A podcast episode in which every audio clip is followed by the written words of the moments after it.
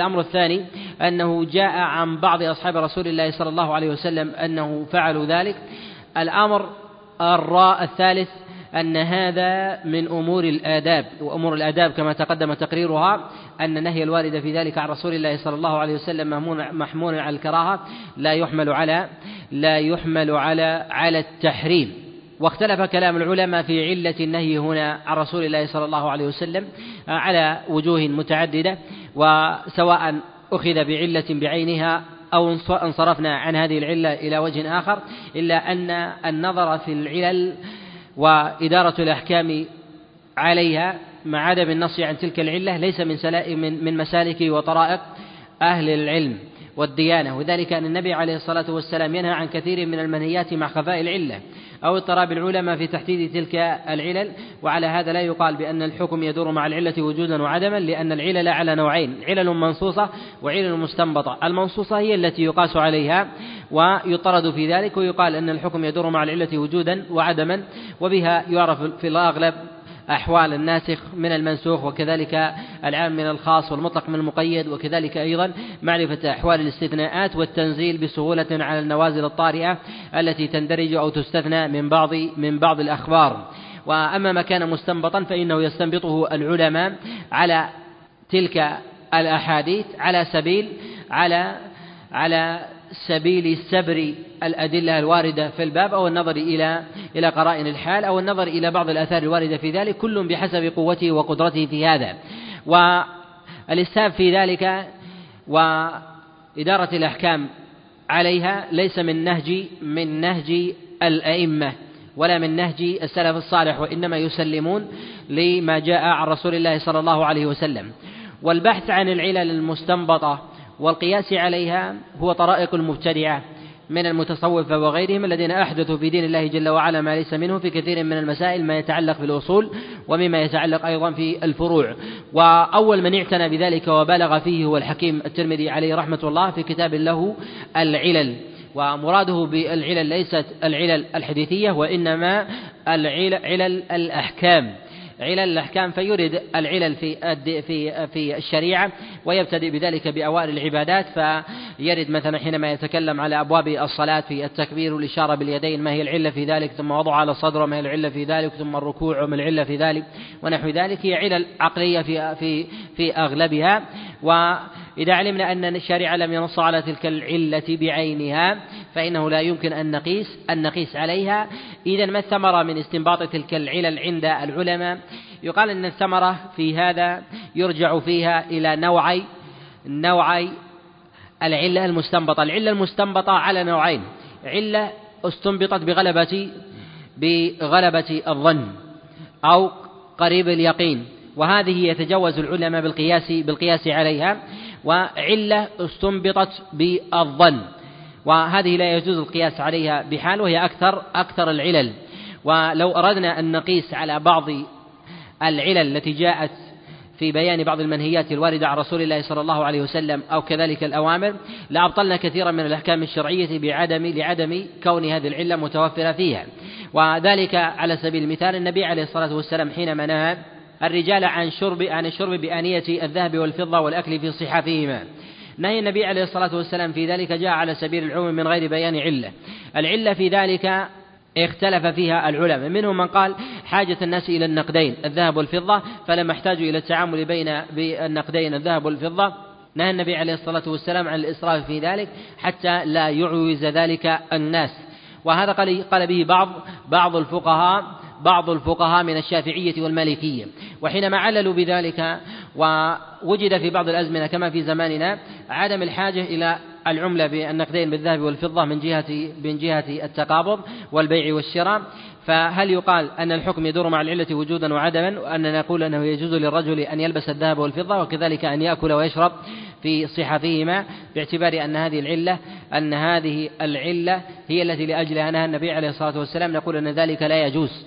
لا يجوز باعتبار أن هذه العلة هي من العلل المستنبطة على سبيل الظن لا على سبيل لا على سبيل اليقين. واليقين أعلاه في ذلك هو ما دل عليه الدليل بخصوصه كما جاء عن النبي عليه الصلاة والسلام.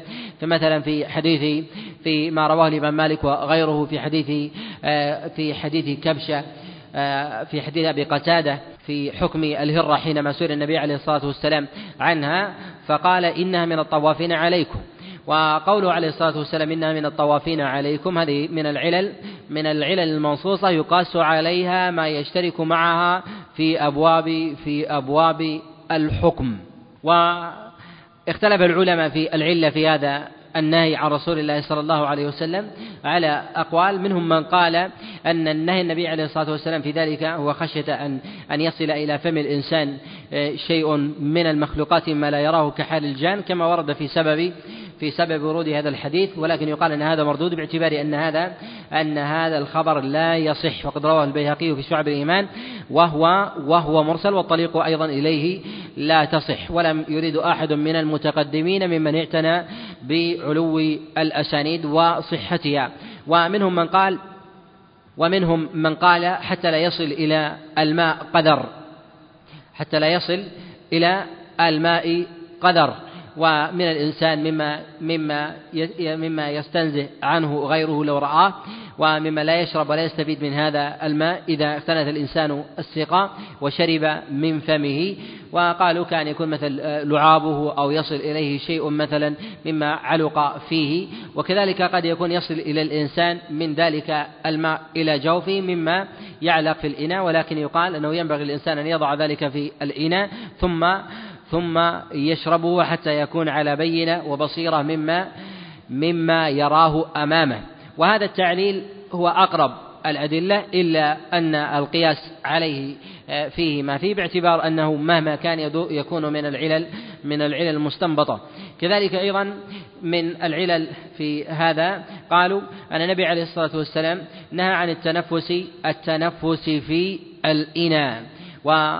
واختناث الأسقية مدعاة مدعاة للشرب كثيرا من غير من غير أن يبن الإنسان الإناء عن فمه. فإن الإناء إذا كان صغيرا يسهل على الإنسان إعادته بخلاف بخلاف الكثير القرب فإن الإنسان إذا رفعه لا لا ينزله إلا وقد قضى حاجته منه. وهذا أدعى وهذا أدعى للتنفس فيه. وقد نهى النبي عليه الصلاة والسلام عن التنفس في في الإناء. وجاء في ذلك جملة من الأخبار عن رسول الله صلى الله عليه وسلم حتى لو كان الإنسان لا يروى من نفس واحد وقد قال النبي عليه الصلاة والسلام أبن الإناء أبن الإناء عن فمك وتنفس. يعني خارجه ثم ارجع ثم ارجع مرة مرة أخرى.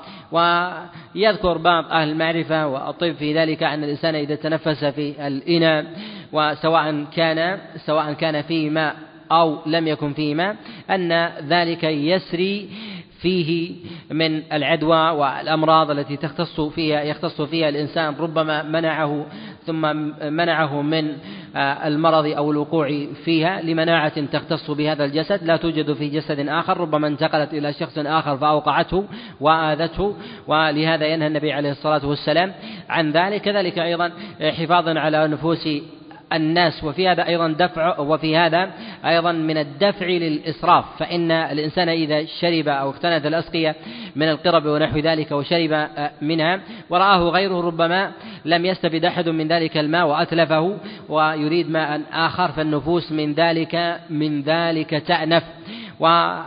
والإنسان والإنسان مجبول على الأنفة في في من هذه الأمور وكما كما هو معلوم. ولهذا قد نهى النبي عليه الصلاة والسلام كما مر معنا في حديث أبي هريرة وغيره في أوائل هذا الكتاب أن النبي عليه الصلاة والسلام نهى أن يغتسل الرجل في الماء الدائم. وجاء النبي عليه الصلاة والسلام النبي أنه نام أن يبول الرجل في الماء الدائم الذي لا يجري ثم يغتسل فيه. ومعلوم أن النبي عليه الصلاة والسلام قال كما جاء في حديث أبي سعيد الخدري أن الماء لا ينجسه شيء إلا ما غلب على ريحه وطعمه ولونه بنجاسة تحدث فيه. وهذه النجاسة التي تحدث على الماء تحدث تحدث وتطرأ على الماء. إذا لم تغير هذه النجاسة أحد أوصاف الماء فإنه لا ينجز هذا محل اتفاق عند العلماء على خلاف عندهم فيما كان دون دون القلتين. وإذا تقرر هذا فنهي النبي عليه الصلاة والسلام عن الانغماس في الماء الدائم. ولو كان كثيرا ومعلوم أن انغماس الرجل في الماء الدائم ليس نجاسة انغمست وإنما هو جسد طاهر انغمس في ماء. ومع ذلك نهى النبي عليه الصلاة والسلام عن ذلك. حفاظا على نفوس الناس. كذلك أيضا حفاظا على هذا الماء فإن الإنسان إذا طرأ عليه على هذا الماء مرة تلو أخرى فطرأ عليه رجل آخر ومرة تلو أخرى فإن النجاسة تكون قليلة ولا يراها الإنسان ولا تغير أحد أوصاف الماء الثلاثة. ثم مع المكاثرة يتغير تتغير رائحة الماء. أولا ثم تتغير ثم يتغير يتغير لونه من الأوساخ أو العرق التي لا يراه الإنسان على سبيل القلة ولكنه مع المداومة والكثرة يظهر يظهر في يظهر في يظهر في الماء. وهذا النهي عن رسول الله صلى الله عليه وسلم هو عام لسائر الأسقية كما أنه في القرب وفي الاختناث هو يكون للقرب. ويدخل فيها الأواني والأسقية الحديثة التي لا يرى ما فيها كالتي تغلق مثلا بصمامات أو ب أو بقطع مثلا من الحديد أو البلاستيك تحكم ونحو ذلك فإنه لا يجوز للإنسان أن يشرب بها على هذا النحو. ويستثنى إذا قلنا بأن العلة لا يصل مما في الإناء إلى جوف الإنسان شيء إذا كانت تلك الأسقية الشفافة من الزجاج أو من البلاستيك ونحو ذلك. كذلك أيضا إذا كانت خاصة به إذا كان ذلك الإناء إذا كان ذلك آه، من الخاص بالإنسان كان يكون إناء صغير لا يشرب به غيره فإن هذا مما لا حرج مما لا حرج فيه. وهل يستثنى من ذلك الإنسان مع أهله بخلاف غيرهم نقول إذا قلنا أن العلة في ذلك هي التقدر فإن هذا هذا لا يدخل فيه أهل الإنسان. ولهذا النبي عليه الصلاة والسلام كان يشوف فاه بسواك قد شاصت فيه عائشة عليه رضوان الله تعالى وكذلك أيضا يشرب من الإناء الذي يشرب فيه أزواجه وكذلك أيضا فإن الصحابة عليهم رضوان الله تعالى يخففون هذا الأمر في هذا الأمر ما لا يخففون في غيره. وهذه المسألة إذا قلنا في الأواني هل يدخل فيها الأسقية إذا قلنا أن الإنسان يشرب من سؤر غيره ولو كان في إناء واحد هل يدخل ذلك في أبواب الأسقية من القرب ونحو ذلك؟ باعتبار باعتبار اشتراك العلة. نقول أن العلة هنا مستنبطة ولا يلحق فيها غيرها. ولا يلحق فيها غيرها. والأسقية التي ذكرها التي ذكرت هنا في هذا الحديث الأصل فيها أنها تستعمل للجماعة. يستعملها الناس وهي تعلق في المساجد فيشرب فيها يشرب منها الغادي والرائح وتكون أيضا في البساتين وفي الطرقات وكذلك أيضا مكان مكان مضائف الناس الذين يجتمعون يجتمعون فيها فيشرب فيها الجميع. وأما ما كان مختصا بالإنسان هل يشرب منها مباشرة أم لا؟ نقول إذا كان النبي عليه الصلاة والسلام قد جاء عنه كما جاء عند ابن حبان وكذلك عند الدارمي والإمام أحمد من حديث عبد الرحمن بن أبي عمرة عن جدته كبشة أن أن النبي عليه الصلاة والسلام شرب من فم قربة معلقة. وهذا من رسول الله صلى الله عليه وسلم دليل على الجواز وهذا الذي اعتمد عليه الإمام مالك. هل يقال أن حديث كبشة هو محمول على إذا كان الإناء خاص بالإنسان أو بأهل بيته بخلاف بخلاف الأسقية التي تكون عامة ونحو ذلك. نقول أن هذا أن هذا محتمل إلا أنه ينبغي للإنسان ألا يشرب من الأسقية باعتبار أن النهي عن النبي عليه الصلاة والسلام جاء عاما ولا دليل على ولا دليل على بيان علة بعينها حتى يقال أن الحكم يدور مع العلة وجودا وعدما فيخفف فيه مع انتفاء العلة أو عدمها أو خفتها في بعض في بعض الأحوال. نعم. أحسن الله إليك. وعن ابن عباس رضي الله عنهما أن النبي صلى الله عليه وسلم شرب من زمزم من دلو منها وهو قائم. هذا الحديث قد رواه البخاري ومسلم. يرويه عامر بن شرحيل الشعبي عن عبد الله بن عباس ويرويه عن عن عامر بن شرحيل الشعبي عاصم عن الشعبي عن عبد الله بن عباس عن رسول الله صلى الله عليه وسلم. وهذا الحديث قد اتفق البخاري ومسلم على إخراجه. وفي اتفاقهما على إخراجه إشارة إلى مسألة الجواز إشارة إلى مسألة الجواز للشرب قائما وهذا الذي عليه جماهير جماهير العلماء وقد حكى بعض العلماء الإجماع على عدم التحريم الإجماع على عدم التحريم وحكى بعض العلماء أيضا الإجماع على عدم على عدم وجوب الاستقاء لمن شرب لمن شرب قائما. وذلك ما جاء في حديث أبي هريرة في صحيح الإمام مسلم. والشرب قائما هذا من المسائل التي قد اختلف فيها اختلف فيها العلماء. وجماهير السلف من الصحابة والتابعين على جواز الشرب قائما. وهذا مروي عن عمر بن الخطاب وعثمان بن عفان وعلي بن أبي طالب. وجاء أيضا عن عبد الله بن عباس وسعد بن أبي وقاص وعائشة عليه رضوان الله تعالى. وجاء عن الحسن البصري وسعيد بن جبير ومجاهد بن جبر وسعيد بن المسيب وغيرهم. وروي عن بعضهم الكراهة. وهذا مروي عن أنس بن مالك وقال به أيضا من التابعين الحسن البصري. وكذلك إبراهيم إبراهيم النخعي. وصح ذلك عن إبراهيم النخعي كما جاء في المصنف وغيره من حديث منصور عن إبراهيم ولكن إبراهيم النخعي قد علل الكراهة الكراهة هنا لداء يكون من الشرب قائما في بطن الإنسان. وهذا إحالة إلى الطب فإذا ثبت ذلك فإنه يقال بالكراهة. وما جاءت الكراهة عن الحسن البصري فإنها جاءت أيضا في المصنف من حديث منصور عن الحسن البصري أنه كره الشرب قائما ولكنه قد جاء عنه من وجه آخر الجواز كما جاء في حديث بشر عن الحسن البصري كما رواه رواه ابن عبد البر عليه رحمة الله في كتابه الاستذكار والتمهيد. قد جاء عن عمر بن الخطاب وعثمان بن عفان وعلي بن أبي طالب فيما رواه الإمام مالك بلاغا في كتابه في كتابه الموطأ أنهم لا يرون بأسا بالشرب بالشرب قائما. وجاء هذا عن علي بن أبي طالب عليه رضوان الله تعالى بإسناد بإسناد قوي. وقد اعتمده البخاري عليه رحمة الله تعالى في باب الجواز. فقال باب الشرب قائما. فأورده من حديث النزال عن علي بن أبي طالب عليه رضوان الله تعالى أنه دعا دعا بإناء وهو قائم فشرب فقال إني سمعت أقواما يحدثون عن رسول الله صلى الله عليه وسلم أنه ينهى عن الشرب قائما وقد رأيت رسول الله صلى الله عليه وسلم يصنع ما صنعت. وهذا دليل على الجواز وله حكم وهو مرفوع صراحة وهو أيضا موقوف على علي بن أبي طالب عليه رضوان الله تعالى.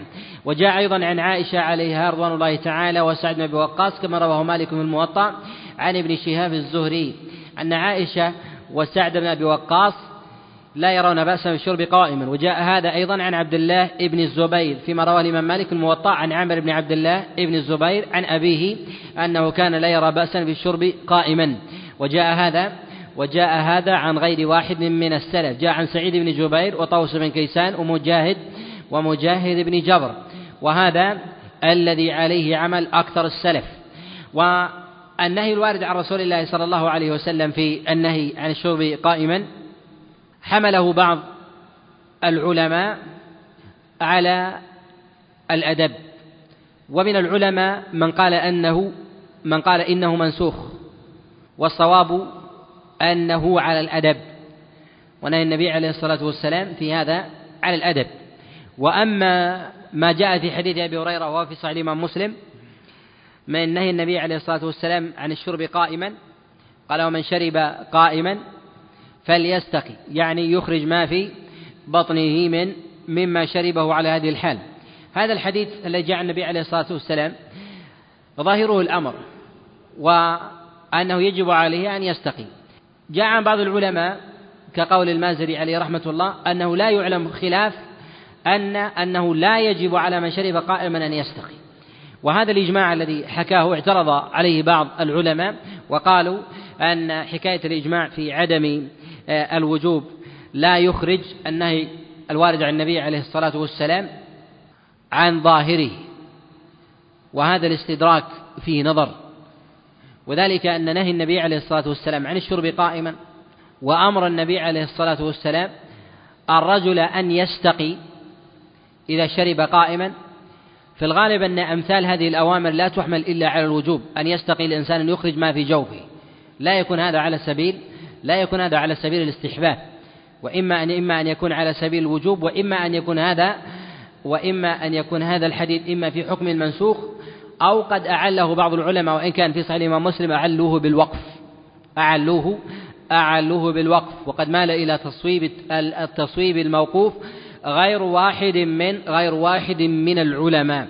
وذلك أننا أمام جملة من النصوص الواردة عن رسول الله صلى الله عليه وسلم في الشرب قائما منها ما جاء في حديث علي بن أبي طالب عليه رضوان الله تعالى.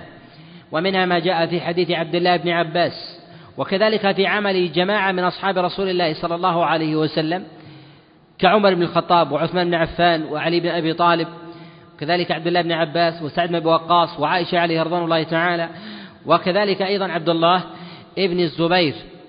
عبد الله ابن الزبير عليه رضوان الله تعالى. وما جاء في هذا من الفقهاء من الكبار من علية القوم في هذا أنهم كانوا لا يرون بذلك بأسا كسعيد بن جبير ومن فقهاء مكة وكذلك طاووس بن كيسان ومن فقهاء من فقهاء اليمن وكذلك سعيد المسيب وهم فقهاء المدينة وعليتهم.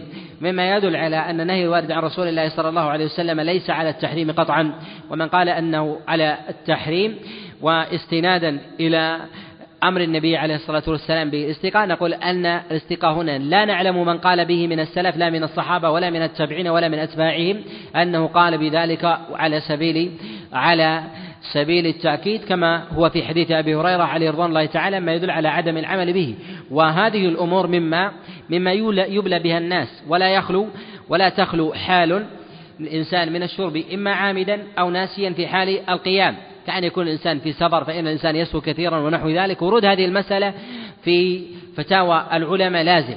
فلما لم تكن بهذا الورود بهذا القدر مما يظهر في حديث أبي هريرة عليه رضوان الله تعالى دل على أن الحديث لا يحمل على ظاهره إما أن يكون منسوخا أو أنه أريد به حالة معينة ولا يجري ذلك على على غيرها. ولهذا أصحاب رسول الله صلى الله عليه وسلم بقوا على هذا على هذا الأمر.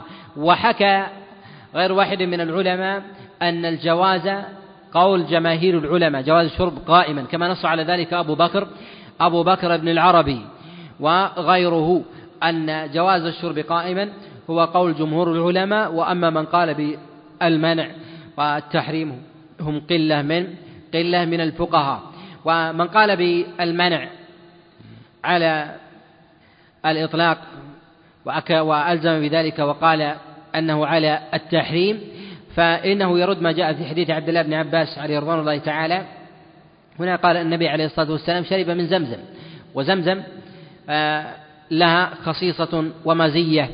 وذلك أيضا النبي عليه الصلاة والسلام كان مسافرا والمسافر يرخص له في هذا ما لا يرخص ما لا يرخص في غيره. نقول أن الأصل في الاشتراك في أبواب الأحكام هو الأصل. ولا يخرج عين مما يشترك معه في حاله إلا إلا بدليل. وذلك لو قلنا بخصيصة ماء زمزم وأن له خصيصة ويجوز للإنسان أن يشرب منه قائما. على هذا نستثنيه من سائر أحكام الأكل والشرب كحال الشرب باليسار وغير ذلك. فهل نقول بذلك أم لا؟ لا نقول لا نقول بهذا. كذلك بالنسبة لطروء النجاسات عليه كما جاء النبي عليه الصلاة والسلام إن الماء طهور لا ينجس شيء إلا ما غلب على ريحه وطعمه ولونه بنجاسة تحدث تحدث تحدث فيه. فهل نقول أن ماء زمزم مستثنى لبركة فيه وخصيصة آه، فيه ونحو ذلك فيجوز للرجل مثلا أن يشربه بشماله كما أن له أن يشربه آه، قائما. كذلك أيضا في حال التنجس لا يدخل في حديث القلتين على من قال آه، بما دون القلتين أنه يتنجس ونحو ذلك. نقول أن هذا أن هذا لا يسلم. ومن قال به في مثل هذا الموضع لا يلتزم على الإطلاق والتخصيص يحتاج إلى يحتاج إلى دليل. وإنما نقل ما جاء النبي عليه الصلاة والسلام أنه شرب ماء زمزم قائما واشتهر عنه ذلك لأن الأصل في شرب النبي عليه الصلاة والسلام أنه يكون قاعدا. يكون النبي عليه الصلاة والسلام قاعدا. هذا هو الأغلب من حاله. وذلك هو الأدب. أما الجواز فالشرب قائما جائز. وذلك أن الإنسان أقرب من جهة الوقار وأبعد عن الكبر والترفع أن يشرب الإنسان وهو جالس. وهذا وهذه العلل هي علل داخلة في أبواب الأدب. لا شأن لا شأن للتحريم وكذلك للإيجاب التعبدي فيها وهذا وهذا ظاهر. يكون في أبواب الطهارة على سبيل على سبيل العموم إلا لقراء صارفة صارفة في هذا في هذا الأمر.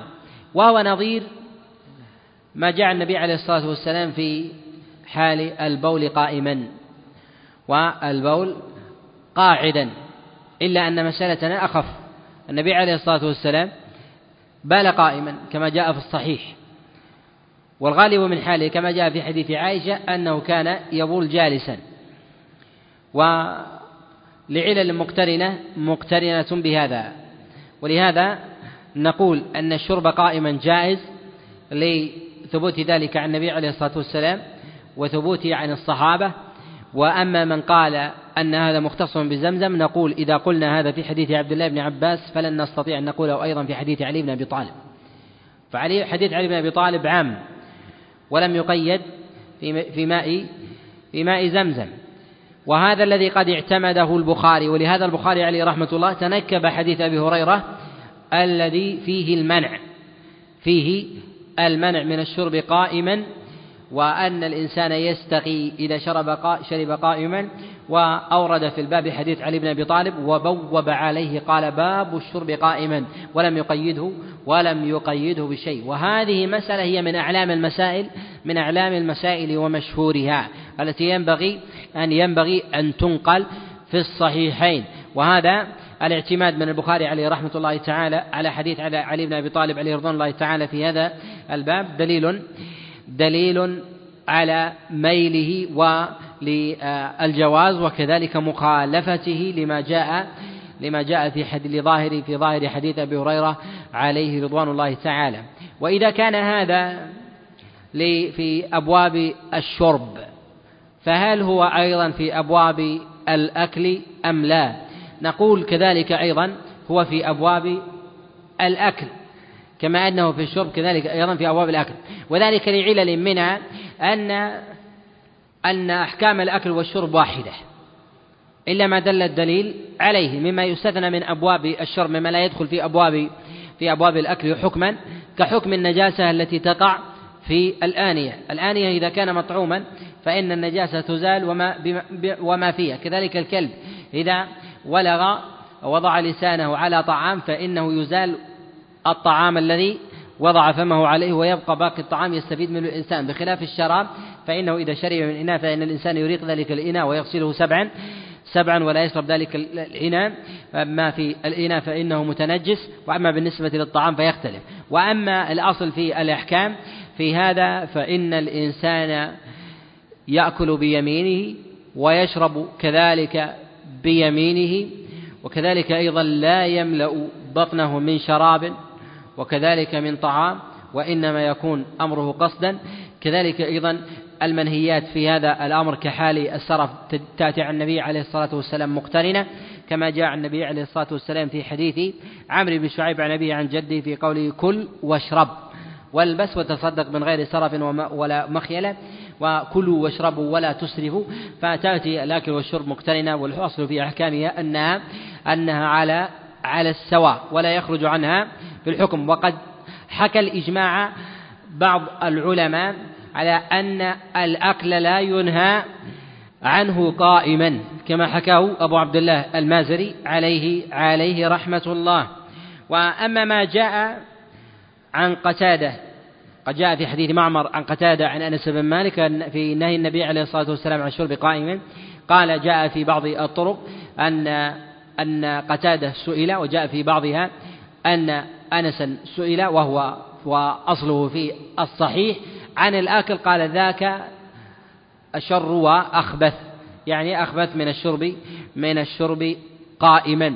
قال أبو عبد الله المازري عليه رحمة الله أنه لا يعلم خلاف في عدم المنع من الأكل قائما. قال وإن قال قتادة وإن قال قتادة أنه أشر وأخبث. وهذا إذا قلنا بالحكم أن النهي هنا على التغليظ فالأكل في هذا أغلظ باعتبار أن الإنسان إذا أكل شارب إذا أكل قائما فإنه أبعد من في أبواب الوقار وكذلك السكينة.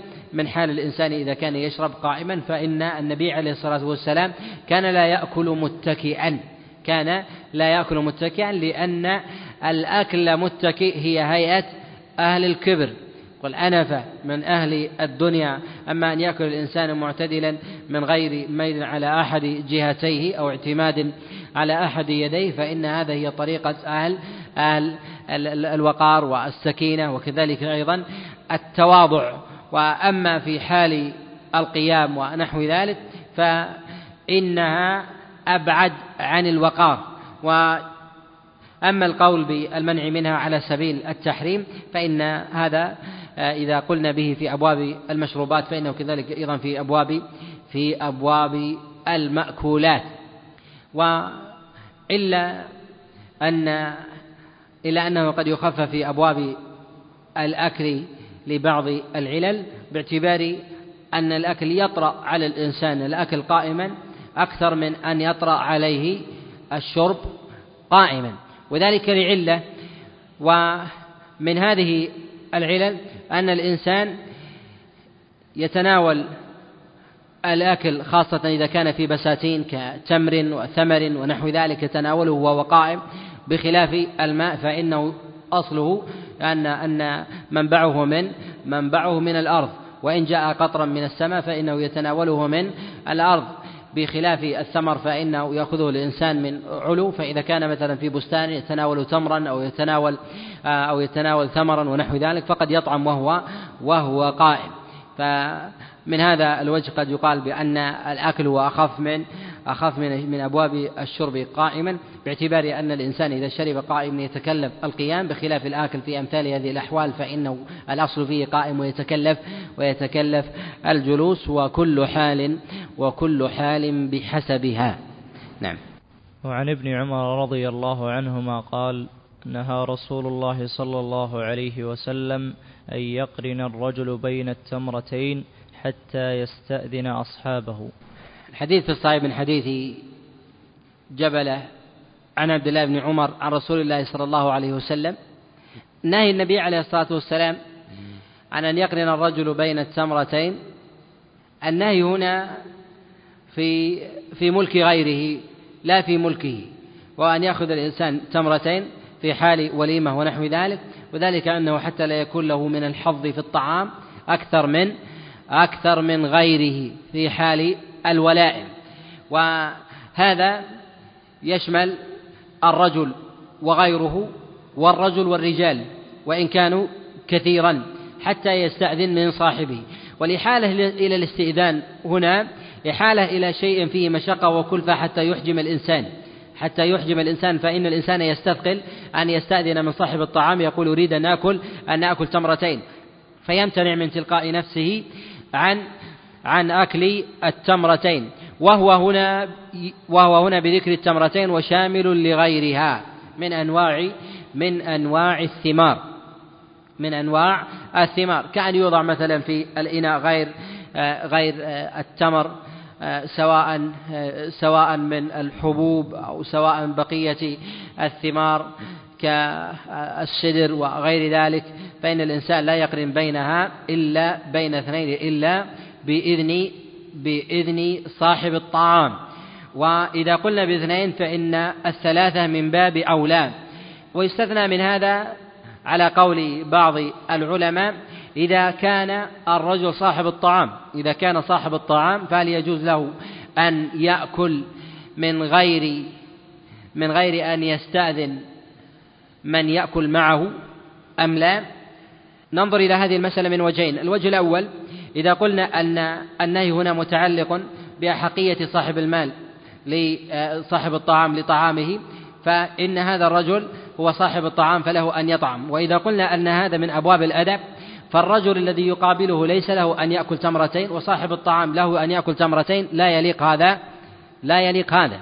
أن الرجل صاحب الطعام يتناول تمرتين والرجل ذاك يتناول تمرة ولا يستطيع أن يأكل أن يأكل الأخرى. فنقول هذا من هذا الوجه أننا نمنع نمنع منه.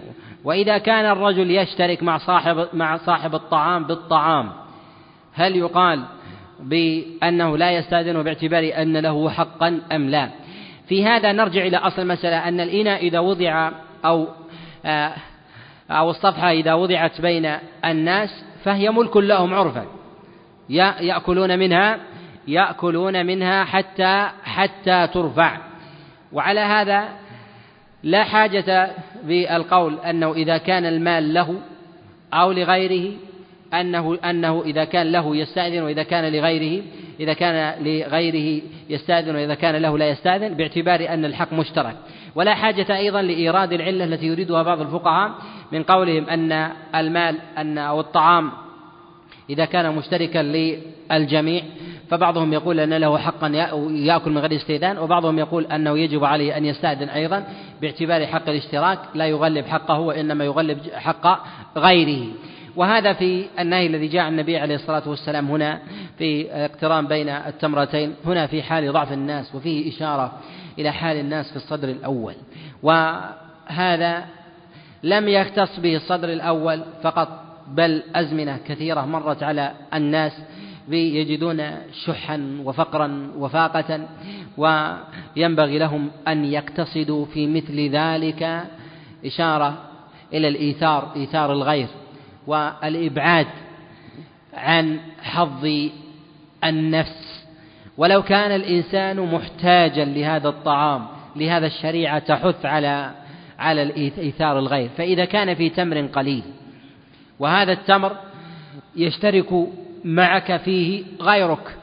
وجب عليك وجب عليك أن أو استحب لك ألا تقرن تمرتين إلا بإذن صاحب الطعام حتى لا تستأثر بهذا الطعام على غيرك. وهذا من الدفع للنفس ألا تنصرف ولا تنساق خلف شهواتها بل تنصف غيرها كما تنصف كما تنصف نفسها فإذا كان هذا في أمثال هذه الأمور كذلك أيضا في المعاني العظيمة من أمور الأموال وأمور الأخلاق من باب من باب أولى. ونهي النبي عليه الصلاة والسلام هنا نهي محمول على الكراهة. وذلك من وجوه أنه على الأدب. الأمر الثاني أن اقتران الإنسان للتمرتين مما يشاهده صاحب الطعام ويشاهده أيضا من كان من كان جالس معه على ذات الطعام. والمشاهدة من غير منع لمن له حق المنع إذن. وهذا إشارة إلى عدم التغليظ التغليظ في هذا النهي وأنه وأنه على على الكراهة. وهذا هل هو كذلك في سائر الأحوال إذا قلنا بهذه العلة حتى في الشراب؟ إذا أعطي الإنسان كأسا هل له أن يغترف كأسا آخر من غير إذن صاحب الطعام أم لا؟ نقول أن الأمر في ذلك على السواء. أن الأمر في ذلك على السواء. إلا إذا مكنه من الكأس والإن الذي يغرف منه أو يصب في ذلك الكأس. فنقول أن الحكم في هذا أن الحكم في هذا واحد. الشرب من الصنابير أو الحنفيات. إذا قلنا أن العلة هي أن يصل من جوف الإنسان إلى ذلك الإناء ما يرجع فيه. هل ينهى عن الشرب من الصنابير؟ نقول نعم ينهى عنه. لماذا؟ لأن العلة منصوصة. العلة مستنبطة وليست منصوصة. هذا أمر. الأمر الثاني أن الصنابير قد يصل إلى جوف الإنسان ويتسارع أكثر من السقى الذي عبأه الإنسان ماء فهذا الصنبور يرد من مواصير ويرد مثلا من خزان لا يدري الإنسان من أين يأتي. فورود العلة فيه أقوى والضرر عليه أعظم من السقى ولهذا يقال أنه ينهى عنه أيضا. نعم. يقول العلل المستنبطة هل تطرح ويبقى على النص؟ نقول ما زال العلماء على مر العصور يذكرون هذه العلل على سبيل الاستنباط. ولكنهم عند القياس عليها لا يشددون إلا في أبواب ما لم يكن في أبواب العبادة على سبيل الاحتياط في الكراهة ونحوها. فيقيسون عليها على سبيل الاحتياط. إلا أنهم لا يشرعون على ذلك حكما شرعيا مغلظا كالإيجاب والتحريم. نعم. كيف؟ ثابت نعم. الحديث ثابت. نعم. لا. الصارف؟ ذكرنا الصوارف. الصارف في حديث عبد الله بن عمر أنه للأدب. هذا وجه. الوجه الثاني أن الإنسان يراه صاحب الطعام وهو يقرن وربما يكون معه ويراه الناس أيضا. وفعل الإنسان لشيء ويراه صاحب الحق ويسكت عنه هذا دليل على الإقرار. والشارع إنما علق الأمر بالاستئذان الإنسان يستأذن والغالب أن الإنسان إذا استأذن أذن له صاحب الطعام ولكن أراد الشارع أن يعلقه بالاستئذان فإن النفس تتشوف الإمساك عن ذلك لأن لا تحب أن تكون أن تكون شرهة على طعام. يقول إذا قلنا أن أنه في أبواب الآداب تكون الأوامر على الاستحباب. هل يتعارض هذا مع القاعدة أن الأصل في الأمر الوجوب؟ نقول هذا من الصوارف. على خلاف عند العلماء أصلا ما الأصل في الأمر؟ هل هو على الوجوب أم على الاستحباب؟ إذا أردنا أن ننظر في الأوامر التي جاءت النبي عليه الصلاة والسلام أيها أكثر ما كان على سبيل الوجوب أم ما كان على سبيل الاستحباب؟ أكثرها ما كان على سبيل الاستحباب. كذلك المنهيات التي جاءت عن النبي عليه الصلاة والسلام. إذا أردنا أن نحصيها وأن نسبر ما جاء في الباب وجدنا أن ما كان على الكراهة أكثر مما كان على التحريم. هل نقول أن الأصل في النهي التحريم؟ يذكر العلماء هذا على سبيل التجوز أن الأصل في النهي التحريم والأصل في الأوامر الوجوب. الأمر الآخر تبينا للتغليظ في أمور التكاليف أنها آكد وأعظم وتغليبا لجانبها وإن كانت قليلة لأنها أصل الدين. التهييب من المخالفة. وبعض العلماء يجعل الأصل في الأمر الوجوب لأنه يرى أن الأوامر المنصرفة إلى الوجوب أكثر. كذلك من العلماء من يرى أن الأصل في النهي التحريم لأنه يرى أن أكثر المنهيات على التحريم. وتجد هذا أغلبي. وهذا خلاف قول جمهور العلماء من السلف. نعم. التسمية على الطعام. هل هي من الآداب؟ نقول هي من الآداب لكن دل دليل على وجوبها أن الإنسان إذا لم يسمي الله أكل الشيطان معه. أكل الشيطان معه. وهذا دليل على على الوجوب. كذلك أيضا من قرائن الوجوب ولو كان في الآداب أن الواجبات تستدرك. هذا الأصل فيها. في حال فوتها تستدرك. وأما المستحبات فالأصل فيها أن في حال فوتها أنها لا تستدرك. ولهذا من فاتته التسمية في أول الطعام يقول بسم الله أوله وآخره وأما المستحبات فالأغلب فيها أنها لا تستدرك إلا في بعض الأحوال والصور. وهذا من القرائن التي يجعل الأمر على الوجوب لا على الاستحباب. وصلى الله وسلم وبارك على نبينا محمد. بسم الله والصلاة والسلام على رسول الله. وعلى آله وصحبه ومن تبعهم بإحسان إلى يوم الدين. قال المؤلف رحمه الله تعالى وعن أبي موسى عن النبي صلى الله عليه وسلم قال تعاهدوا هذا القرآن هو الذي نفس محمد بيده لهو أشد تفلتا من الإبل في عقلها. الحمد لله رب العالمين وصلى الله وسلم وبارك على نبينا محمد وعلى آله وأصحابه ومن تبعهم بإحسان إلى يوم الدين. أما بعد هذا الخبر قد رواه البخاري ومسلم كما ذكر المصنف عليه رحمة الله من حديث بريد عن أبي بردة عن أبيه وهو أبو موسى الأشعري عن رسول الله صلى الله عليه وسلم. والأمر من رسول الله صلى الله عليه وسلم بقوله تعاهدوا القرآن يعني لتكونوا من أهل حداثة العهد به بمداومة القراءة ومداومة كذلك استذكار ما فات الإنسان. من محفوظه. وقد جاء في السنة وجاء في كلام الله جل وعلا في بيان منزلة أهل القرآن. وكذلك ما بيان حال من ترك القرآن ونسيه أو تناساه. وقد جاء في ذلك جملة من أخبار الوعيد عن رسول الله صلى الله عليه وسلم يأتي الكلام الكلام فيها. وتعاهد القرآن يعني يعني به من كان على معرفة به. قبل ذلك سواء كان من أبواب الحفظ أو كان من معرفة المعاني. ومن لم يكن من أهل المعرفة بالقرآن فإنه يجب عليه المبادرة بمعرفته وذلك أن الله جل وعلا جعله الرحمة. كما قال الله سبحانه وتعالى في كتابه العظيم قل بفضل الله وبرحمته فبذلك فليفرحوا. قد جاء عن غير واحد من المفسرين أن فضل الله هو الإسلام وأن رحمته هي القرآن كما جاء تفسيره عن عكرمة كما رواه ابن جرير الطبري وغيره وروي هذا عن غير واحد من المفسرين من السلف.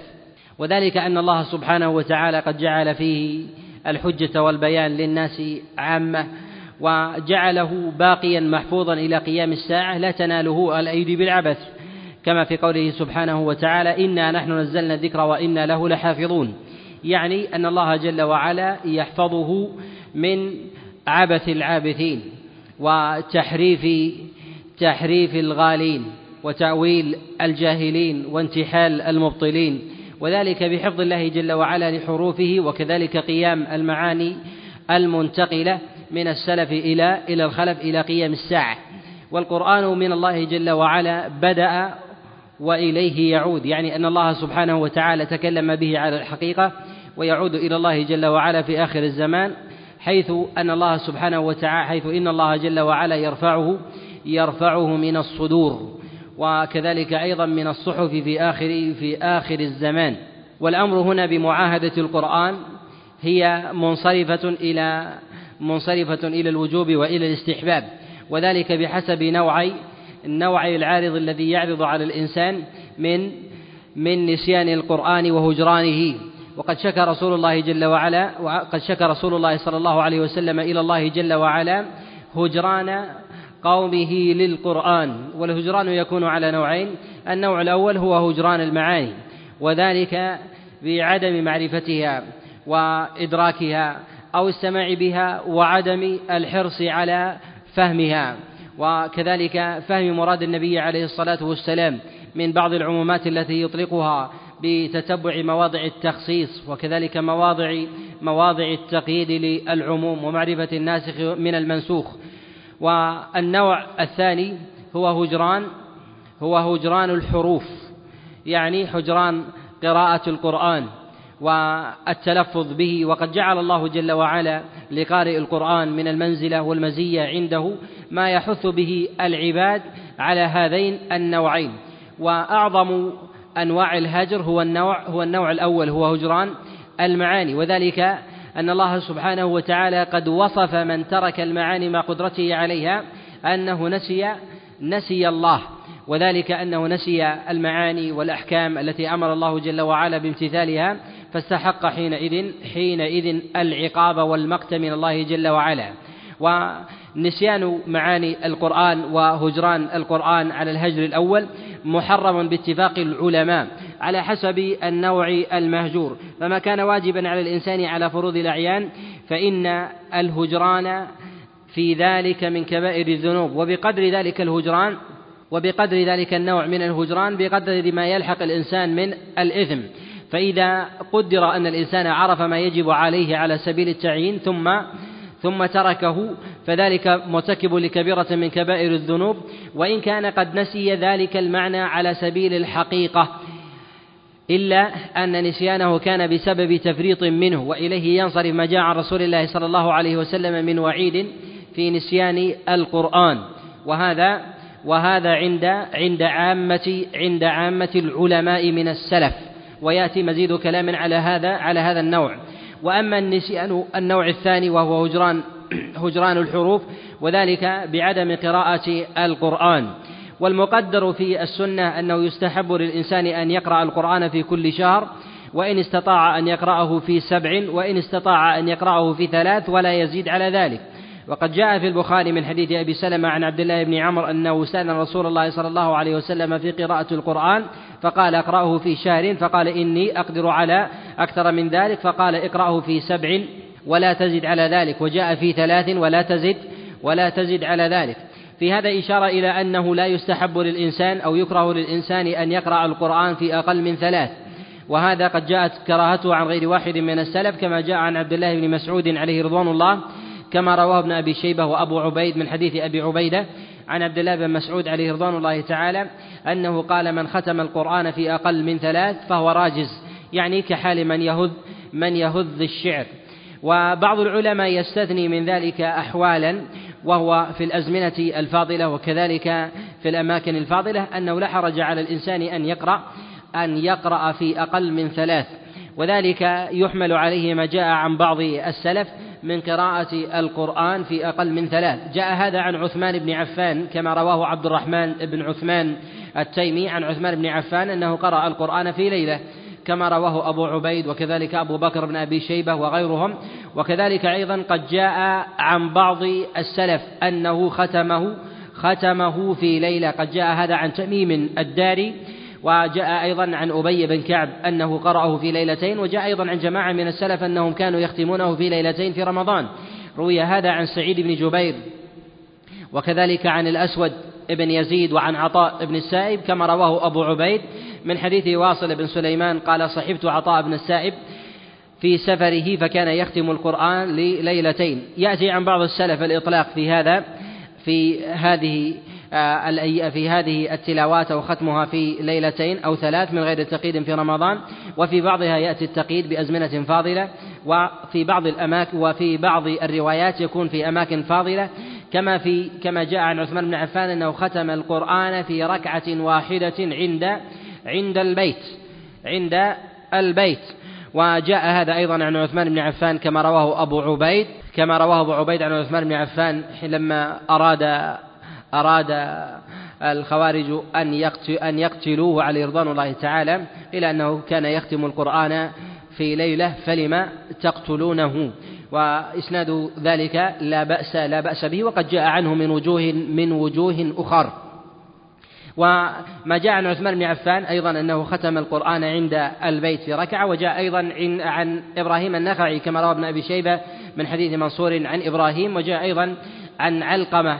يرويه عن عبد الله بن مسعود عليه رضوان الله تعالى أنه ختم ذلك في أقل من ثلاث وليس للنهار منها نصيب. قد جاء رواه ذلك عن غير رواه غير واحد من أصحاب عبد الله بن مسعود عليه رضوان الله تعالى عنه. وهذا فيه إشارة إلى إلى مسائل منها أن ما جاء رسول الله صلى الله عليه وسلم في قوله لا تزد على ذلك أن المراد به هو عدم الفقه والفهم. ولهذا جاء عن رسول الله صلى الله عليه وسلم كما رواه أبو داود في كتابه السنن قال ما فقه من قرأ القرآن في ثلاث؟ وجاء في رواية دون ثلاث. وفي هذا إشارة إلى أن النبي عليه الصلاة والسلام إنما نهى عبد الله بن عمرو كما جاء في الصحيح قال ولا تزد على ذلك يعني أنك لا تفقه. وبين هذا عبد الله بن مسعود عليه رضوان الله تعالى في قوله من ختم القرآن دون ثلاث فهو فهو راجز. يعني يهد القرآن كهذ كهذ الشعر. قال بعض العلماء فإذا تحقق في الإنسان أنه يفهم القرآن يفهم القرآن كحال من يختمه في شهر وختمه في أقل من ثلاث فإن هذا جائز فإن هذا جائز. وهذا لا يكاد يتحقق عند المتأخرين فإذا كان السلف ينهون عن ذلك وهم عرب عرباء وفصحاء ويفهمون لغة القرآن آه، فهما على السليقية من غير تكلف فكيف فكيف يفهمه من جاء بعدهم بأزمنة متأخرة وقد سرت وانتشرت فيهم فيهم العجمة؟ ويقال أن هذا بعيد وإن تذرع بعض الناس أو الذين يعتنون بقراءة القرآن والإكثار من ذلك أن هذا يمكنهم فيقال أن هذا متعذر في عند أكثر الخلق. بل عند أكثر العلماء ممن يشار إليهم بالبنان أن يدركوا من معاني القرآن ما نهى السلف عن ختم القرآن في أقل من ثلاث لأجله. يعني أنهم لا يدركون من المعاني ما لا, ما لا يدركون من المعاني ما لا يدركه من ختمه في أكثر من ذلك. ولهذا قال هذا المعنى عبد الله بن عباس عليه رضوان الله تعالى لبعض أصحابه كما رواه أبو عبيد وقاله أيضا مجاهد مجاهد ابن جبر.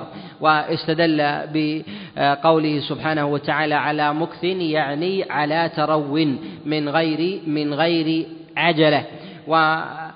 الله سبحانه وتعالى إنما أنزل القرآن ليتدبره الناس ويتأملونه وكذلك يتبصروا بما فيه من معاني وحكم لا أن لا أن يهذوه هذ الشعر. وإن كان يستثنى من ذلك ما يحصل لبعض المتعلمين من ضبط القرآن وحروف من ضبط حروفه والتمعن للمعاني يكون بعد ذلك فيقال أن كل حالة تقدر بقدرها إلا أن لولا للإنسان أن يقرأ سورة يفهمها ويفهم معانيها وإن كانت قصيرة أفضل من أن يقرأ أكثر من ذلك. وهو لا يفهم لا يفهم المعاني. وهذا عند من اعتنى بضبط القرآن حروفا وتجاوز ذلك. وأما ضبط القرآن فإنه يطرأ على على الإنسان في ابتداء عنايته بالقرآن من الجهل بكثير من معانيه مما لا يتحقق معه مما لا يتحقق معه الجمع بين حفظ القرآن ومعرفة سائر سائر المعاني. ولهذا يظهر من حال السلف أنهم كانوا كانوا يعلمون الصبية القرآن من غير معرفة لكثير من معانيه ولهذا كثير منهم يحفظ القرآن وهو في التمييز أو دون دون ذلك. وأمر رسول الله صلى الله عليه وسلم بقراءة القرآن والحث على ذلك والنهي عن هجرانه هو كما تقدم مشتمل أو محمول على المعنيين السابقين هو هجر المعاني وهجر الحروف وهجر المعاني متفق على على تحريمه. بحسب ذلك الهجر الهجر ما يتعلق ب آه، مما يجب على الإنسان على الأعيان أو ما كان على فروض الكفاية فإنه محرم. وما كان من المسائل من المسائل الأخرى من جهل بعض المعاني ما يتعلق بقصص القرآن وكذلك أحوال الأمم الغابرة ونحو ذلك فإن آه، جهله الإنسان أو نسيه وإن كان متعمدا بعدم تعاهده له يقال أن هذا أن هذا من الأمور من الأمور الفاضلة التي لا تجب على الإنسان بعينه. ويقال لا يثم الإنسان وإن تعمد النسيان إلا أنه يتأكد في حقه الحرص على معرفة تلك المعاني. أما نسيان حروف القرآن لمن حفظه فقد جاء في ذلك أخبار عن رسول الله صلى الله عليه وسلم ومن نظر فيها وجد أن كلها ضعيفة لا يصح من ذلك شيء. جاء في هذا من حديث سعد بن عبادة وجاء من حديث عبادة. ابن الصامت عليه رضوان الله تعالى. وجاء أيضا من وجه آخر من حديث أنس بن مالك عن رسول الله صلى الله عليه وسلم ولا يصح ولا يصح منها شيء وإنما ثابت في ذلك بعض الموقوفات وبعض المقطوعات. جاء رسول الله صلى الله عليه وسلم في قوله عرضت علي ذنوب أمتي حتى ألقذات يأخذها الرجل أو يخرجها الرجل من المسجد فلم أجد إثما أعظم من سورة حفظها القرآن حفظها الرجل ثم ثم نسيها. وهذا الخبر معلول فإنه يرويه عيسى بن فائد عن رجل عن سعد بن عبادة وتارة يرويه تارة يرويه يزيد بن أبي زياد عن عيسى عن سعد بن عبادة من غير ذكر الواسطة وتارة يرويه يزيد بن أبي زياد عن عيسى بن فائد عن عبادة بن الصامت فيجعله من فيجعله من حديثه. بلفظ من قرأ القرآن ونسيه لقي الله وهو وهو أجدم. وجاء من وجه آخر عن رسول الله صلى الله عليه وسلم عند الإمام أحمد وكذلك عند أبي داود وعند الترمذي. من وجه آخر من حديث عطاء عن أنس بن مالك عن رسول الله صلى الله عليه وسلم والصواب في ذلك والصواب في ذلك الإرسال. وقد جاء في ذلك بعض المقطوعات عن بعض السلف كما رواه الإمام أحمد في كتاب الزهد من حديث خالد بن دينار عن أبي العالية رفيع بن مهران قال كنا نعد تعلم القرآن وتركه من أعظم الذنوب. تعلم القرآن وتركه من أعظم الذنوب ولكن هذا لا, لا يشمل نسيان القرآن من جهة الحروف وإنما هو داخل في داخل في ترك تعلم تلك المعاني. وروي هذا أيضا عن ابن سيرين قال كانوا يكرهون كانوا يكرهون نسيان القرآن ومن نسيه يمقتونه ويقولون فيه قولا شديدا. قد روى ذلك أبو عبيد وغيره. وأما ما جاء عن رسول الله صلى الله عليه وسلم في في في كما جاء في المسند والسنن من قوله عليه الصلاة والسلام ولم أرى ذنبا أعظم من سورة أوتيها رجل ثم ثم نسيها. حمله بعض العلماء على نسيان المعاني وهذا هو هو الصواب. صوب ذلك شيخ الإسلام ابن تيمية عليه رحمة الله وجماعة من الأئمة و وأقل أحوال نسيان حروف القرآن هو الكراهة. وذهب جمهور الفقهاء من المتأخرين إلى التحريم ومن نظر إلى ما جاء عن السلف في ذلك والنظر إلى الأخبار يجد أن القول بالتحريم لا أصل لا أصل له صحيح عن النبي عليه الصلاة والسلام ولا عن أحد من أصحاب رسول الله صلى الله عليه وسلم وما جاء في ذلك عن بعض السلف كعب العالي رفيع بن مهران وكذلك جاء عن ابن سيرين فهو فهو محمول على المعاني كما في ظاهر كما في ظاهر تلك الألفاظ. وتدبر القرآن والنظر في معانيه آه، هو قسيم أو فرع عن معرفة أنواع وأقسام القرآن من جهة الوارد فيه. والوارد في القرآن ثلاثة أنواع النوع الأول توحيد وهو عقائد والنوع الثاني هو أحكام والحلال والحرام النوع الثالث هو معرفة القصص.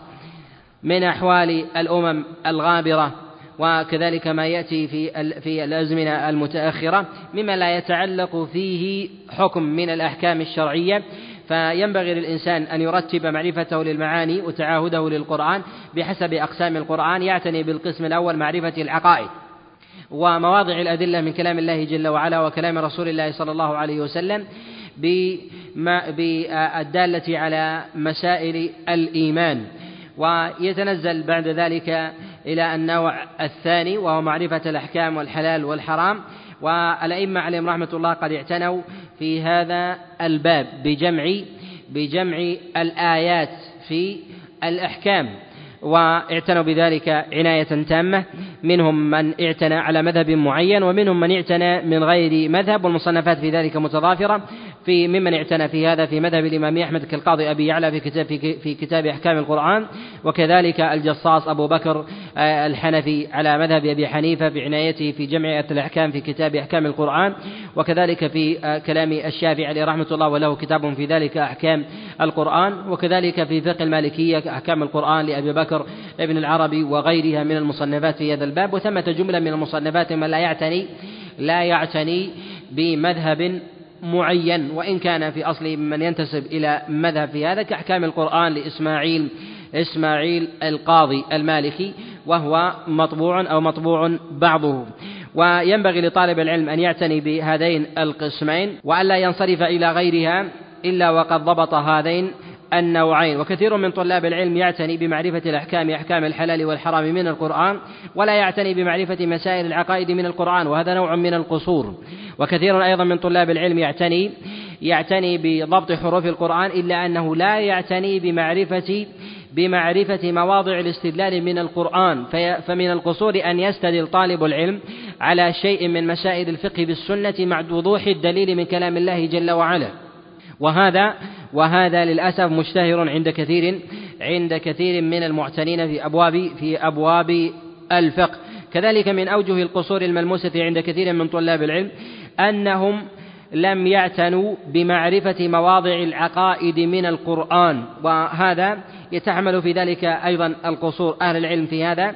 فقد اعتنوا بجمع الآيات بجمع الأحاديث عن رسول الله صلى الله عليه وسلم على أبواب على أبواب الفقه بمعرفة أحاديث الأحكام ويرتبونها من الطهارة إلى الإقرار إلا أنه في أبواب العقائد لا يكاد يوجد مصنف تام تجمع فيه مسائل العقائد على الآيات والأحاديث. ولهذا يوجد متون في أبواب الأحكام تحفظ عن رسول الله صلى الله عليه وسلم إلا أنه لا يكاد يوجد أحاديث شاملة لسائر أبواب العقائد تشمل الحديث المروية عن رسول الله صلى الله عليه وسلم في أنواع التوحيد الثلاثة الربوبية والألوهية والأسماء والأسماء والصفات. كذلك ولا يكاد يوجد جمع للآيات الواردة في كلام الله جل وعلا وترتيبها على على أبواب العقائد ومسائله ولهذا يعتني كثير من طلاب العلم بحفظ المتون الفقهية واستنباط الأدلة منها ويعرضون عن الاستنباط من كلام الله سبحانه وتعالى وهذا نوع من القصور والإعراض عن كلام الله سبحانه وتعالى. وهذا وهذا نوع من أيضا من التجاهل والنسيان للقرآن. فالنسيان على نوعين ونسيان للمعاني ونسيان نسيان للحروف ونسيان المعاني ونسيان المعاني أعظم. وينبغي لطالب العلم أن يتدرج في طلبه للعلم وآكد ما ينبغي أن يعتني به حفظا وفهما هو كلام الله جل وعلا بمعرفة بمعرفته على الطريقة على الطريقة السابقة. ثم بعد ذلك سنة السنة الواردة في ذلك ويأخذها بحسب ورود ورود ورود دلالتها بحسب ما يناسب المعاني الواردة في كلام الله سبحانه وتعالى. وقد تيسر لطلاب العلم من المتأخرين من المدونات والمصنفات والرسائل في هذا ما لم يتيسر لمن سلف مما يستطيع معه طالب العلم أن يتحصل له من العلم لو اعتنى وحرص واجتهد ما لا يتحصل للسالفين من السلف الصالح. من من معرفة مسائل العلم والدقة في ذلك وكذلك الإحاطة بكثير من مسائل الدين. ولكن لما توفر لكثير من طلاب العلم الوسائل وسهلت وسهل عندهم الاطلاع وقراءة الكتب والمدونات وغيرها ركنوا إلى الكسل والبعد عن ذلك. و هذا فيما يظهر هو السبب الذي حرص لأجله السلف على العلم.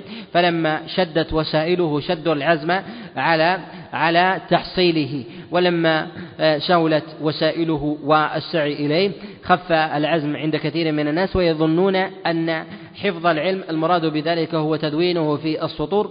ونحن نلاحظ أن مع وفرة الكتب والدواوين وحفظ الكتب في السطور مما لم يحفظ في الزمن المتقدم البدع والضلال والشرك انتشر في الأزمنة المتأخرة أكثر من السالفين الذين الذين لم يحفظوا القرآن لم يحفظوا القرآن والسنة إلا إلا في صدورهم مما يدل على أن على أن حفظ القرآن وضبطه والعناية به والعناية بسنة رسول الله صلى الله عليه وسلم فهما وتدبرا وحفظا في في الصدور وأولى من أن يكون في السطور وإن وجد لدى الإنسان من الكتب ما تنو بحمله حمله الجبال إلا أن ذلك لا لا يغني من الحق شيئا ما لم يعمل بذلك الإنسان.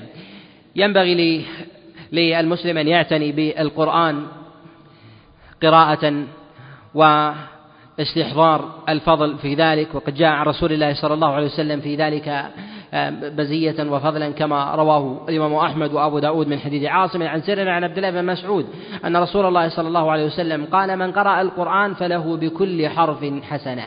لا أقول ألف لام ميم حرف ولكن ألف حرف ولام حرف وميم حرف. والمراد بهذه الحروف هي الكلمة وليست هي الحروف الهجائية كما يصطلع عليه أكثر المتأخرين من قولهم أن أن الهمزة هي حرف والباء والتاء والثاء والجيم والحاء وليس ليس المراد هذا وإنما المراد به الكلمة ولهذا قال ألف لام ميم حرف ولم يقل ألم كما في قوله جل وعلا ألم ترى. وإنما أراد الكلمة المنفصلة بذاتها. ولهذا قال لا أقول ألف لام ميم حرف. ألف حرف ولام حرف وميم حرف. ولو كانت ألم ترى لكانت ألم حرف وترى حرف. ويكون الأجر على ذلك والحسنة بعشر أمثالها إلى سبعمائة ضعف. والله يضاعف لمن لمن يشاء فضل الله عز وجل واسع. وينبغي الإنسان أن يحتسب الأجر في ذلك. وليعلم أن أهل القرآن هم أهل الله وخاصته وأولى الناس بالقرآن هم الذين يتدبرون معانيه ويتفكرون بما فيه ويستنبطون منه الأحكام. فالله جل وعلا قد جعل فيه أسرارا أسرارا عظيمة. ولهذا كان القرآن غائي له عمومات. ينبغي للإنسان أن يستنبط منها قدر وسعه. من مما يليق بنوازل الأحكام بعيدا عن التشهي. ما فيما لم يرد فيه نص عن رسول الله صلى الله عليه وسلم واضح واضح بين. ولهذا جعله الله جل وعلا رحمة للناس إلى إلى قيام الساعة كما في قوله سبحانه وتعالى قل بفضل الله وبرحمته فبذلك فليفرحوا. رحمة الله هو القرآن كما فسره بذلك غير واحد من المفسرين. جاء هذا عن عكرمة مولى عبد الله بن عباس وغيره. حفظ القرآن جاء في بيانه وفضله ومنزلته. قدر كبير من السنة وكذلك أيضا من كلام الله سبحانه وتعالى. من ذلك قول الله جل وعلا قل هو آيات بينات في صدور الذين أوتوا العلم. ما كان في الصدور هو المحفوظ. وما كان في السطور مما لم يحفظ. ولهذا جعل رسول الله صلى الله عليه وسلم يؤم القوم أقرأهم لكتاب الله يعني الذي يضبط يضبط أكثر لحروف القرآن ويكون من أهل المعرفة من أهل المعرفة بالمعاني. فإن الإنسان إذا تقدم في الصلاة فإنه يقرأ من محفوظه لا يقرأ من لا يقرأ من مسطوره. ولهذا القراءة إذا أطلقت في كلام الله سبحانه وتعالى وكلام رسول الله صلى الله عليه وسلم هو تلفظ اللسان من غير نظر إلى من غير نظر إلى مسطور وإن نظر إلى مسطور فهو قدر زائد عن معنى عن معنى القراءة وإن كان وإن كان اللفظ ينصرف ينصرف إليه. ومن ذلك ما جاء رسول الله صلى الله عليه وسلم في الرجل أنه يقال له يوم القيامة اقرأ وارقى. ورتل كما كنت ترتل في الدنيا فإن منزلتك عند آخر آية تقرأها. قد جاء عن غير واحد من السلف وجاء هذا عن عائشة عليه رضوان الله تعالى أن عدد مراتب الجنة بحسب بحسب أو بقدر عدد آي القرآن. بعدد آي القرآن وهي أكثر من ستة آلاف آلاف آية. فيكون على هذا مراتب الجنة ودرجاته أكثر من ستة آلاف آلاف درجة. وفي قوله في قوله عليه الصلاة والسلام اقرأ وارقى ورتل فإن منزلتك عند آخر آيات تقرأها. معلوم لو أن الإنسان في يده مصحف ويقرأه فإنه لن لن يتوقف إلا عند آخر آية. والمراد من ذلك أنه يقرأ يقرأ من محفوظه ويعلو في الجنة منزلة حتى حتى يتم القرآن كاملا وآخر منزلة هي منزلة النبيين والصديقين. ولهذا قد جاء عن غير واحد من السلف أن من حفظ القرآن لا تمسه لا تمسه النار. وجاء هذا عن رسول الله صلى الله عليه وسلم كما رواه الإمام أحمد في كتابه المسند من حديث مشرح بن هعان عن عبد الله بن عن عقبة بن عامر عن رسول الله صلى الله عليه وسلم قال لو أن القرآن في إهاب فألقي في النار ما مسته النار. المراد من هذا كما فسره غير واحد من الأئمة كالإمام أحمد عليه رحمة الله كما رواه أبو القاسم البغوي وكذلك البوشنجي وغيرهم أن هذا الأديم في قول النبي عليه الصلاة والسلام لو أن القرآن في أديم يعني جلد الإنسان. ثم ألقي في النار ما مسته ما مسته النار. وفي هذا إشارة إلى أن الله سبحانه وتعالى يقي عبده من ذلك وكذلك أيضا ينبغي أن يعلم أن القرآن إما أن يكون حجة لك وحجة أو حجة أو حجة عليك. إن كان حجة عليك فأنت أشد أهل النار عذابا يوم القيامة كما جاء رسول الله صلى الله عليه وسلم في مسلم من حديث سليمان بن يسار. عن أبي هريرة أن رسول الله صلى الله عليه وسلم قال أول من تسعر بهم النار ثلاثة. وذكر منهم رجلا قرأ القرآن ثم يقال ثم يعرف نعمة الله فيعرفها فيقال له ما عملت بها؟ فيقول يا رب قرأت القرآن وعلمته فيك. فليقال كذبت. إنما قرأت القرآن ليقال قارئ فيؤمر به في النار. وهذا أول من تسعر بهم النار في حال كونه حجة على الإنسان وفي كونه حجة عليه أنه يكون ممن اتبع القرآن واهتدى بهديه ولم يقدم ولم يقدم عليه ولم يقدم عليه أحدا. ولهذا يقول النبي عليه الصلاة والسلام كما في مسلم من حديث عمر بن الخطاب قال سمعت رسول الله صلى الله عليه وسلم يقول إن الله لا يرفع بهذا القرآن أقواما ويضع به آخرين. يضع به يعني ممن قرأه واعتنى به يضعه الله جل وعلا يضعه الله جل وعلا وينزله بحسب بعده عن القرآن وذلك أن الحجة قد قامت قد قامت عليه. فإذا كان الإنسان بمجرد سماعه للحكم الشرعي ولم يعرف حقيقته تقصيرا منه بتتبع معرفة تلك الحقيقة كان كمن عرف الحقيقة وتنكبها. فكيف بمن سمع بالحقيقة وعرفها؟ وعرفها على النحو الذي بلغه النبي عليه الصلاة والسلام فهو أشد قصورا وبعدا. لهذا يقول النبي عليه الصلاة والسلام كما في مسلم من حديث الفزاري ما من أحد من هذه الأمة يسمع بي ثم لا يؤمن إلا أدخله الله النار كائنا من كان. وجاء النبي عليه الصلاة والسلام ما من يهودي ولا نصراني يسمع بي. آه، ثم لا يؤمن إلا أدخله الله النار.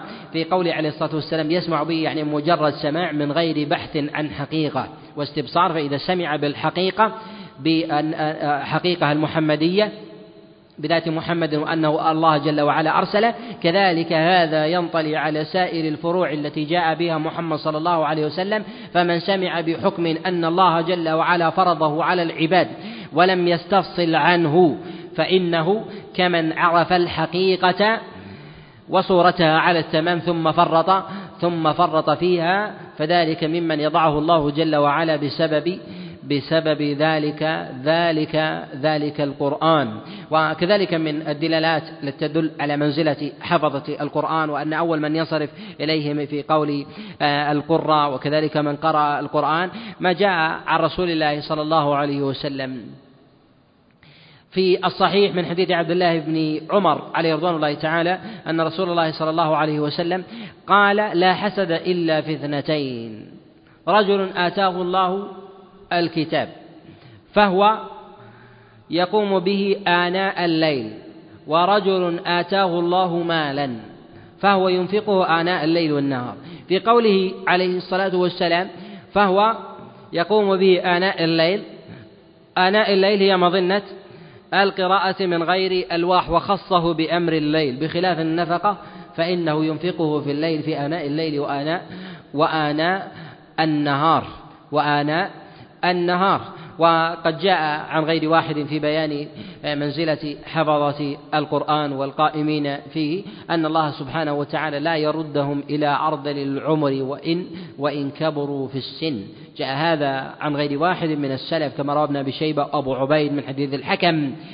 عن عبد الملك بن عمير قال من حفظ القرآن لا يرده الله إلى أرذل إلى أرذل العمر.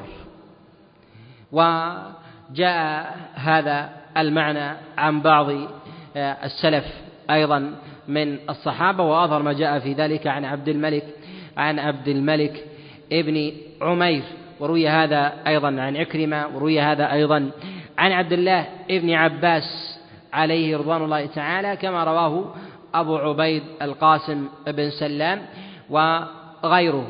وفي قول رسول الله صلى الله عليه وسلم فوالذي نفسي بيده. وهذا أكثر ما يقسم به رسول الله صلى الله عليه وسلم. إنه لأشد تفلتا يعني من صدور من صدور العباد. وهذا التفلت هو شامل لي شامل للمعنيين. المعنى الأول من جهة المعاني المعنى الثاني من جهة الحفظ. وينصرف في أكثر ما ينصرف إليه إلى الحفظ. وأما من جهة المعاني فالأصل انصراف فالأصل انصرافه إليه من وجه. وذلك أن الله سبحانه وتعالى كما يسر للعبد القرآن يسرنا القرآن للذكر. فهل من مدكر؟ يسر الله جل وعلا القرآن للناس. والأصل فيما يتحصل عليه الإنسان بيسر وسهولة أن من لم يعتني به بقبضه فينصرف عنه بيسر وسهولة. وهذا من مبدأ من مبدأ المقابلة.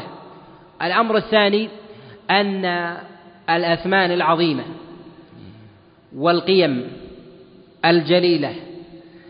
إذا أتيها الإنسان ولم يتشبث بها بحفظ أنها أسرع ضياعا وانفلاتا من غيرها من الأثمان أو سقط المتاع.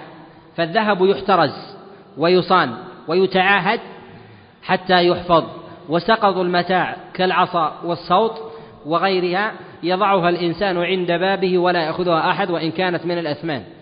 ولهذا القرآن لما جعله الله جل وعلا أغلى ما يملكه المسلم فأسره الله جل وعلا له فهو أشد تفلتا ممن لم يعتني به ويعطيه ويعطيه حقه.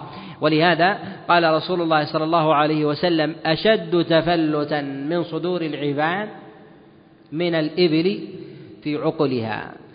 الإبل إذا أصبحت معقلة فإنها أقرب إلى الانفلات من غيرها من البهائم في حال ربطها وذلك لقوتها وشدة حركتها فإذا لم يتعاهدها صاحبها فإنها إن عقلها ليلا ربما لا يجدها صباحا وإن عقلها صباحا ربما لا يجدها لا يجدها ليلا.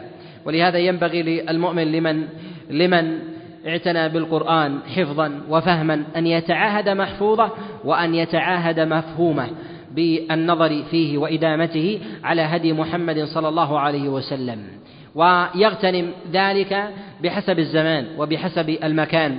في الأزمنة الفاضلة يعتني بالإكثار من الأكثر من قراءته القرآن وكما جاء ذلك عن السلف. ولهذا جاء عن عثمان جاء عن الشافعي عليه رحمة الله كما رواه ابن عساكر في والخطيب. والبيهقي من حديث الربيع بن سليمان أن الشافعي كان يختم القرآن في رمضان ستين مرة يعني في كل يوم في كل يوم مرتين. وروي هذا من طرق متعددة عن الإمام الشافعي عن الإمام الشافعي عليه رحمة الله. وأما ما جاء رسول الله صلى الله عليه وسلم من نهي فقال بعض العلماء كالنووي عليه رحمة الله قال أكثر العلماء على أن ذلك متعلق بمقدار فهم الإنسان فإذا كان يفهمه بتمعن وتدبر فإن هذا فإن هذا يجوز له أن يختمه. ولهذا قال النبي عليه الصلاة والسلام ما فقه من ختم القرآن في ثلاث كما تقدم الإشارة الإشارة إليه. نعم.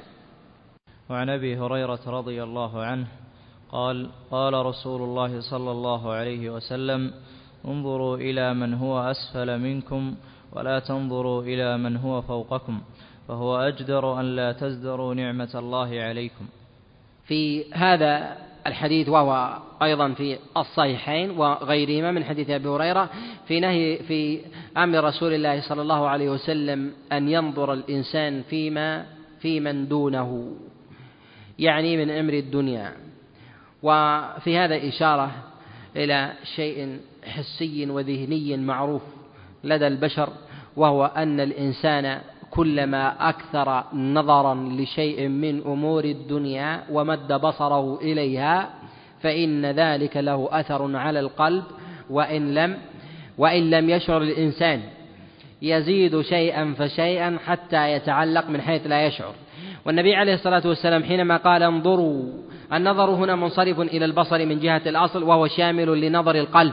فإن لنظر القلب فإن للقلب نظر. وللبصر وللعينين بصر. وللقلب بصيرة.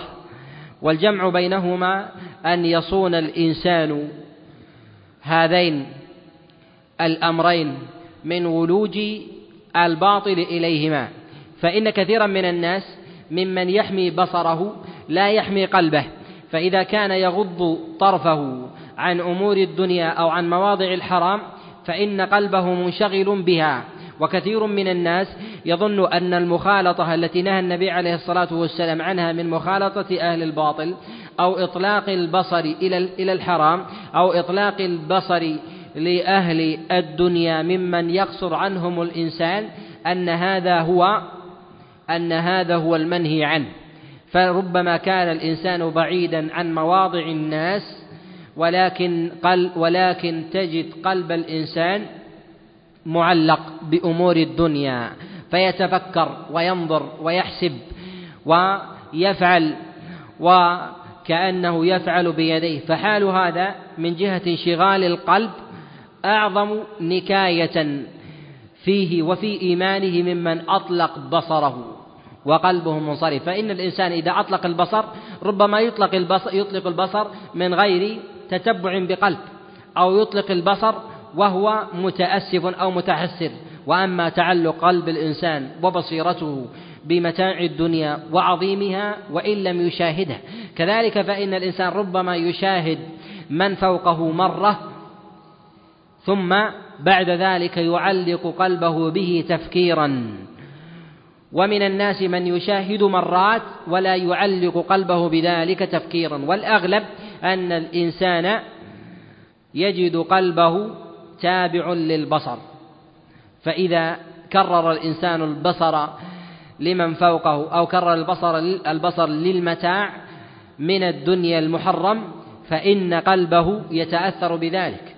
ولهذا النبي عليه الصلاة والسلام في قوله إن الفتن تعرض على القلوب عودا عودا وجاء في رواء في لفظ عودا عودا يعني تتكرر مرة بعد مرة وها وهذا لا يكون إلى القلب مباشرة وإن بواسطة منافذه.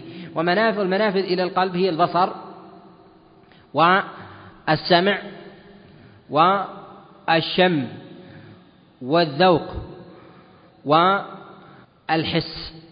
هذه هي منافذ الإنسان إلى منافذ الإنسان إلى قلبه وأكثر منفذ لقلب الإنسان هو السمع أكثر أكثر من البصر.